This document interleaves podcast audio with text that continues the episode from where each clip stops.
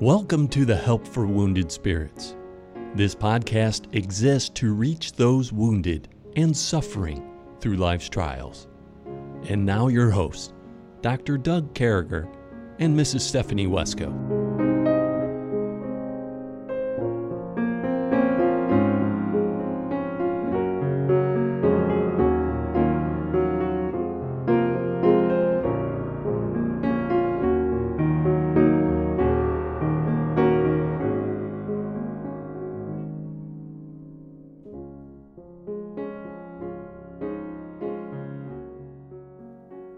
Good morning. Great to be back with you, folks. It's such an honor to be able to come across your airwaves. With me, as always, my friend, my co host, Stephanie Iowesco. Stephanie, what's happening out there? Hey, Doug, I'm doing good. It's a beautiful morning here, and spring is sprung, so I'm pretty happy about that. Man, I like hearing the birds. I like, you know, I, I like doing all those things that, uh, you can't do during the winter. You know, washing your car, waxing your car, planting flowers. Stephanie has a serious garden thing going on around her house. And now, are all those it's flowers pretty, and bulbs popping pathetic. up? Oh, yeah. I have tulips up the back. The back is really rough. Um, we have a swamp. Um, we've gotten so much rain this spring, so we haven't been able to mow because um, it's everything's too wet, and um, I haven't even gotten out back to work. So the back's pretty rough but the front we're working on right now. And so, yeah. Well, I think but you I put a picture flowers. out on Facebook. Was that the front of your flowers coming up? It was yes, your tulips? Yeah, I've got tulips coming up front. Yeah, my back is just, you know, there's only one of me, and the one of me is is stretched really thin right now. So the back is not in the greatest shape, but we're just chipping away while we can. Yeah, so. that's all you can do. That's all you can do. We're probably a month and a half or so ahead of you, flower wise and grass wise. And uh, I, I just love all the beautiful flowers. Everybody's planting them now. They're just in, the, they're popping up. Debbie's bulbs are popping up everywhere. And uh, uh, Debbie, really, everything's catching up over the years. You know, finally things are filling in. We don't need much. We don't need many more fill in areas. Uh, we need some azaleas, though. I'd like to have some azaleas on the side of the house. And maybe her and I will go out this weekend. I think we uh, said we'd do something with Daniel or something, and we'd do that. So, Stephanie, we've been talking about triggers, and we're talking about them in this whole week, and we're going to move on next week. We we talked about you get a trauma, trauma causes PTSD. In some cases, you have multiple traumas, and multiple traumas give you PTSD that um, was called complex or from multiple sources. No matter what that is or what you suffer from, first of all, we're really sorry if you suffer from PTSD or hurt.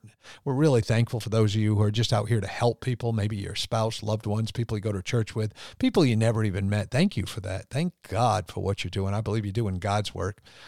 And uh, then we talk about those traumas. Once we identify them, and, and we got to do that, Stephanie, we have to identify where the junk came from in our lives. Yes. And, you know, that's something you and I did right in the beginning at Consulate is trying to identify where stuff came from in your life. You know, spending a couple hours just looking, hey, where does this come from? Knowing that, number one, obviously you had witnessed uh, the martyrdom, the murder of your husband. So we know, number one, um, that was a trauma for you. But then we, as we dug, we found other stuff. And, yeah. you know, so maybe our point by saying all this or us saying this is so that you know, look at what's causing you, you to have PTSD. Find those traumas, write them down, you know, write them down in your heart, know what they are. And uh, uh, so you stay away from those things and, and you keep on moving on with your life. And then those triggers that bring you back to those traumas is where we've been camping out this week, Stephanie. And I promise as we close yesterday's podcast that I did want to mention sexual trauma. That's a real big deal in those triggers that bring you back. And, and that can be so hard if someone's been raped, uh, male or female. And I've seen it on both sides. Much more ladies, unfortunately, have been through the sexual trauma, much more. Um, and, and man, just knowing that about 70 something percent of, of ladies and girls that have been hurt in that terrible way, that ungodly way from family members, and uh, which is just terrible. And um, so we know a whole bunch of you are going through this sexual trauma, and a lot of you came through military sexual trauma, sexual trauma from a relative, growing up as a kid in marriage, this sexual trauma. Uh, boy, I, it doesn't seem like uh, uh, it would be this bad, I guess is what I'm trying to say, Stephanie. I'm always, it takes my breath away to know what so many of you have been through and we pray for you. And then those triggers that can bring you back to that moment. It could be the having to see the person who did that to you. I never think that's a good idea. Listen, if you've been abused in any way, turn in the abuser. Uh, make sure yeah. you do the right thing by yeah. the law so you don't get abused again or so no one else gets abused again. And I don't care how long ago it was, turn in the abuser. If you got to go yeah. with somebody, go with someone from church. Do that because uh, it's a trigger to see that. Per- it's a trigger just to know that person may be hurting someone else. And yeah. uh, uh, and and you know, so I always recommend that you do that. And and and then I think Stephanie is, you know, there's so many things involved with scents, colognes, you know, places that happened. Yeah. We've met people, haven't we, that uh, you know, a lot of times this happens to somebody who has a certain characteristic uh, that you might see, you know, a personality, the way they look, the way they say things, the way they act. Uh, those are one of those things in life that you got to realize that hey, even though this person may talk like the man or the the woman that did this to me, uh, those are one of those things you have to pray your way through. That you know, not everybody who acts that way or may speak that way are obviously abusers. So I'll tell you, this is a really big deal. It's not your fault.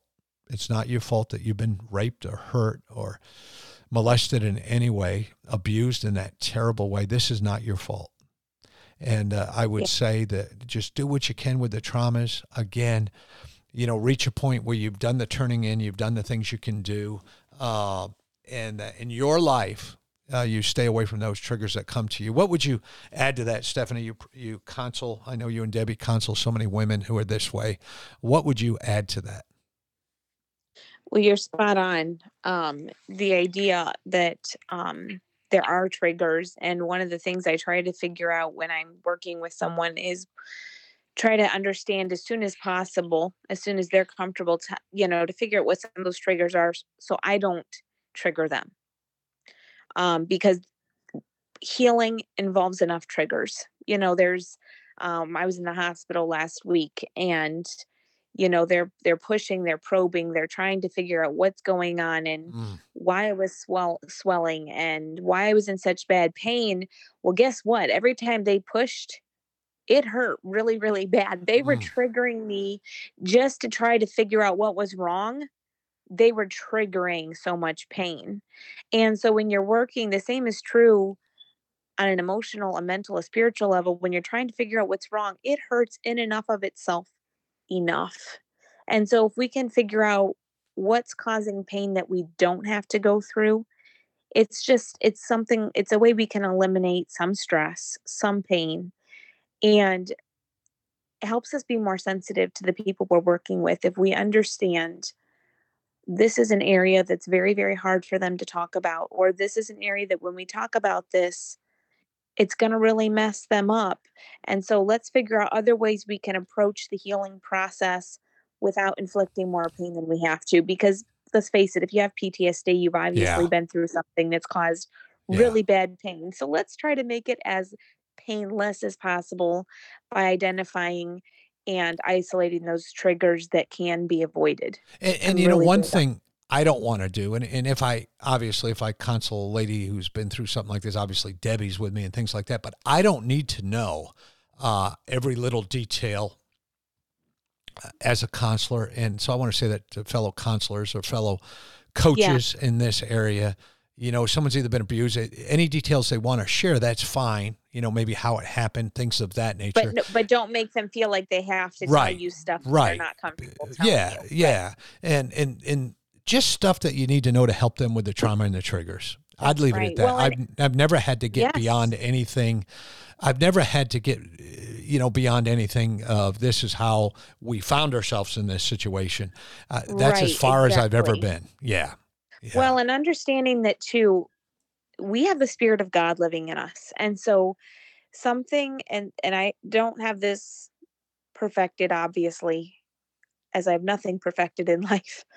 But something the Lord continues to teach me is ask me, ask and it's like the spirit of god says to me ask me for guidance ask me for discernment in what to say and what not to say because he does do that he will stop me from asking a question or from saying something that i maybe find out three or four sessions later so boy if i had said that to them it would have crushed them not because I was trying to crush them, but because it was such a massive trigger. And so, coming back to the Spirit of God, who is the great physician, He is the comforter. All I'm supposed to be is a channel of His comfort to this person I'm trying to help. And so, coming back to the Lord and saying, Guide my tongue, guide my thoughts, guide my spirit, so that as I'm seeking to be your conduit, the only things I'm saying and doing are what you are leading to say and do it makes all the difference in the world. And it, then later, okay, there are sometimes you can be as careful as you try to be and things still fall apart. Yeah. We live in a in a fallen world and that happens. But if you are if you're being led by the spirit of God, that will give you a peace even when things get rocky that I'm following the Lord and it'll give you a peace and a confidence to stay on track because guess what? When I have PTSD and I'm helping somebody else with PTSD, I'm just a broken person who loves Jesus, who I've seen Jesus help me, and I want to help somebody else. It doesn't make me some great, incredible, got the world by the tail person. And yeah. so being led by the Spirit of God is such a key in, in helping somebody else because it's got to be Him doing the healing and the comforting and the saying what needs to be said and not saying what shouldn't be said and there it is. And you know, we certainly want to help people. We never want to walk away from helping somebody uh, and not be part of the healing. We never want to be part of the hurt. And accusations, there's no place for any of that stuff. And and I will tell you what I tell everybody. And I'll end with this, and we'll move on. But I don't care what you wore for clothes. I don't care what you were doing. Yeah. If somebody forced their body onto yours, it's not on you. And uh, yeah and and that's where it's at. If if the word no is all that needs to be said, that's it, and uh, yeah. uh, nothing else. We're human beings, uh, and and that's just a different level. So I would share this one verse with you as we move forward. I like this verse: "Heal me, O Lord, in Jeremiah 17, 14, and I shall be healed. Save me, and I shall be saved, for thou art Amen. my praise. And, and that verse has been such a big help to me and others and uh, those yes. who deal with this abuse. And, and God will heal yep. you. Uh, yep you know, we just got to go to Him every day, every thought. Uh, just give it to God yes. when those things come along. You might be at work. You might be, you know, who knows where you're at. We've met people who've been mm-hmm. through the mm-hmm. most terrible of situations, and and boy, God, God can and will take care of you. And uh, yes, and so that's what we want you to know. And so we've been going through the book of Proverbs, as you guys know out there. We're on chapter 17. We're on verse 10. And as we go through, and it says, A reproof entereth more into a wise man than a hundred stripes into a fool. So, and again, that idea of reproof, uh, sometimes, you know, some people call it rebuke. Uh, you know, it, it's, uh, it, it's, it, it's more effective if you're wise. It's more effective to show somebody what they're doing. It, it's like correcting somebody uh, it, it, can really help people. And, uh, you know, saying, hey, I think you're doing this wrong, you know, or maybe you should look at doing it this way, or just reproving somebody uh, on the way they're doing things. And, uh, and it, it's so effective for this wise person. It's saying it's so effective than a hundred blows on a fool than, than, you know, hitting this guy a hundred times. And, um, hundred stripes is the idea there, hitting them with a whip and leaving marks. It's more effective to rebuke somebody or reprove somebody than it is to whip somebody uh, a hundred times. Yeah. Well, and to understand that um, re- there's a sense in which your heart is the key part of this verse because you're dealing with wisdom versus foolishness, someone whose heart is seeking after wisdom, seeking after um, what's the word I'm looking for? You can have lost people, people who don't even know God as Savior, who who are wise men in the sense of how they try to conduct themselves and they're responsible they have morals um, and obviously being a christian is the utmost wise thing you can do but there but the idea that i see in this verse is if you have someone who is tuned in if they're sensitive to put this in in in christian perspective you have someone who's tuned in to the spirit of god is seeking to walk with god is seeking to know him you don't have to climb all over them for the, them to get the point okay i messed up in this or or maybe there's a better way i could go about doing what i'm doing to glorify the lord more to mature more whatever. You just have to talk to them hmm. that's all it takes. You know what i'm saying? Because their yeah. heart is wanting to do what's right. But if you have a fool you can talk to them you can have serious forms of punishment. You can do whatever. You know, you, you have these people that get sent to prison because they they reached that point okay they committed so many crimes it, it locked them up they get let out on parole and what do they do they go right back to doing what they did that got them into prison in the first place that's a fool and it has to do with the heart that's what i see here is if your heart is in a place where you are seeking to know the lord you'll be the person that's approachable to say, hey, maybe this is something we could work on. Maybe this is something that could be made better versus the fool that it's like, dude, it doesn't matter what I say or do to you. You're you are bound, you know, your heart is bound on on self-destruction. Yeah. nothing I do can save you at this point. Yeah, and, and and I like what you're saying, and I think this comes down to exactly that. You know, there's a couple ways you can try to correct people. And for years in our prison system, we've tried to whip people and do things, and we're not getting anywhere with them. But to be able to sit down and legitimately, in a good way, talk to people, you know, it's the way you're you're disposing of this, the disposition, or the way we, we called it in the army, or the way that you're handling a problem with an individual. And right here, you got a couple choices. You know, we can be that person that uh, reproves somebody, and just goes exactly what Stephanie said and do it in a decent and a godly way. And, and those of us who are getting reproved, listen to it. Or the opposite way of God is just to, you know, to beat somebody up with a whip or something and leave stripes on it. That's not working. And then verse 11, Stephanie, I think we'll finish up with this verse today. It says, An evil man seeketh only rebellion, therefore a cruel messenger shall be sent against him.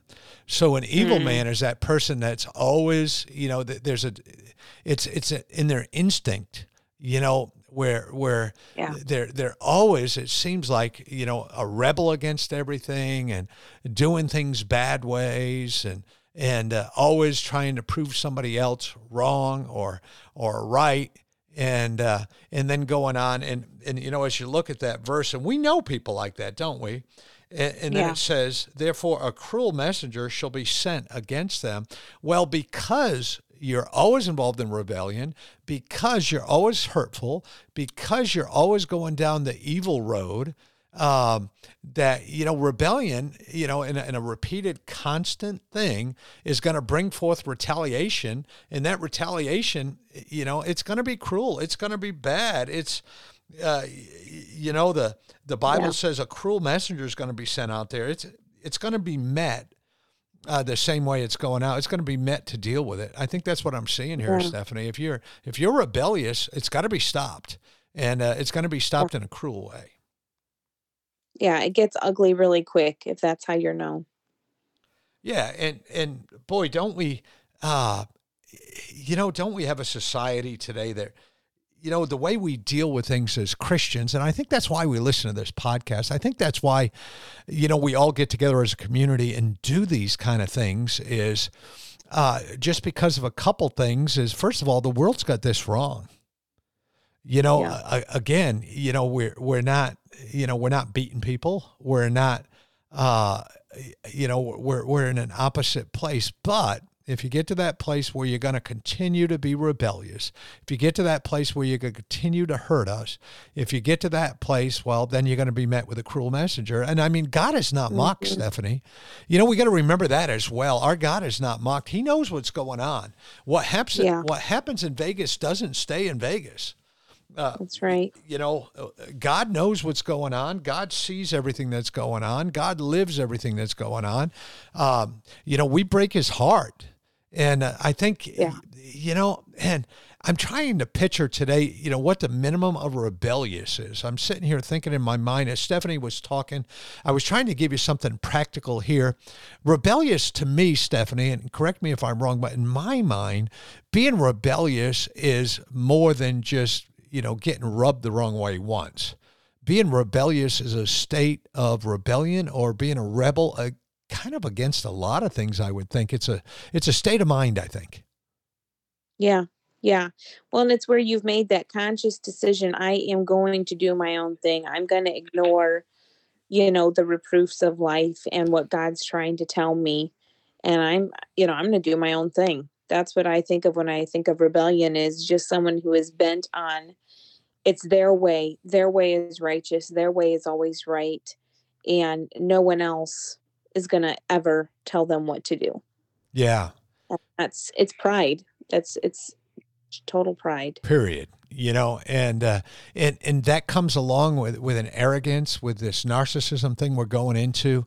Uh, there are some people that are just rebellious uh, uh, for the sake of, you know, looking cool or, you know, and, and I think rebellion to me is a mark of ungodliness. Rebellion to me is a mark of maybe people not being saved. Rebellion, uh, you know, rebellion to me is a, a mark of unrighteousness. Rebellion to me is, and, and I think in this context too, we got to remember we're in the Bible. This is being rebellious against God and His plans for yeah. us in His way. So this isn't just yeah. being rebellious against your husband, your wife, your son, your daughter, whomever in your life, your friendship circle, your community. This is being rebellious against God. Oh, I don't know, folks. I do know this. I know that we we want to be uh, we want to be that person that can take reproof, as we started in the verse earlier, and uh, we want to be that person uh, that's not part of a rebellion, that's not rebellious, that's not living a life that's contrary to God's rules. And we start, mm. we started today, Stephanie, talking about triggers, and we went into that terrible of sin, most terribles of sin, which is uh, among them is sexual assault. Uh, God is not silent at that. We we talked about uh, uh, I think Ecclesiastes seventeen fourteen. Uh, we we talked about seeking healing from God and and things of that nature. We we talked about how important, how significant that is, and and uh, you know sometimes we just go to God and we we seek those things out. Uh, I'm sorry, Jeremiah seventeen fourteen and uh, and we we did mention that there's nothing that you did. There was nothing that you could dress in. There was there was no attitude that you could have that could make this your fault. God takes this seriously. In the Old Testament, wherever assault is mentioned, it precipitated a civil war and murders. In the New Testament, it received the death penalty. So listen, we love you folks out there and we're praying for you. And if you're one of those people that we mentioned today as we go through this, know that our prayers are here for you. Know that you serve a God that can heal you and uh, know that we're mm-hmm. here for you. If there's anything we can do for you, look us up on, uh, you know, our Facebook page, Help for Wounded Spirits. We'll be glad to get back with you. We sure do love you. We hope you have a great day, and may God bless you.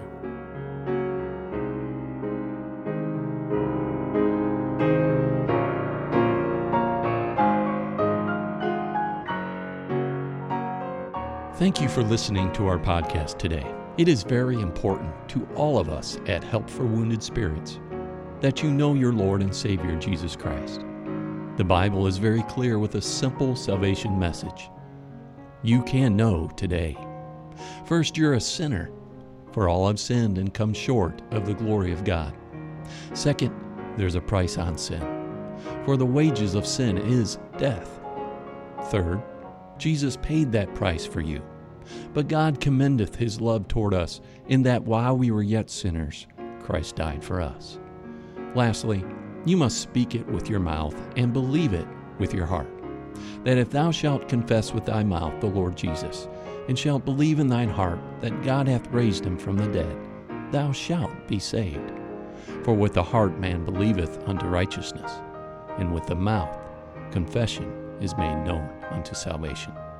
Simply ask the Lord to save you in Jesus' name while believing in your heart, and He will. Please contact us if we can help you in any way. God bless you.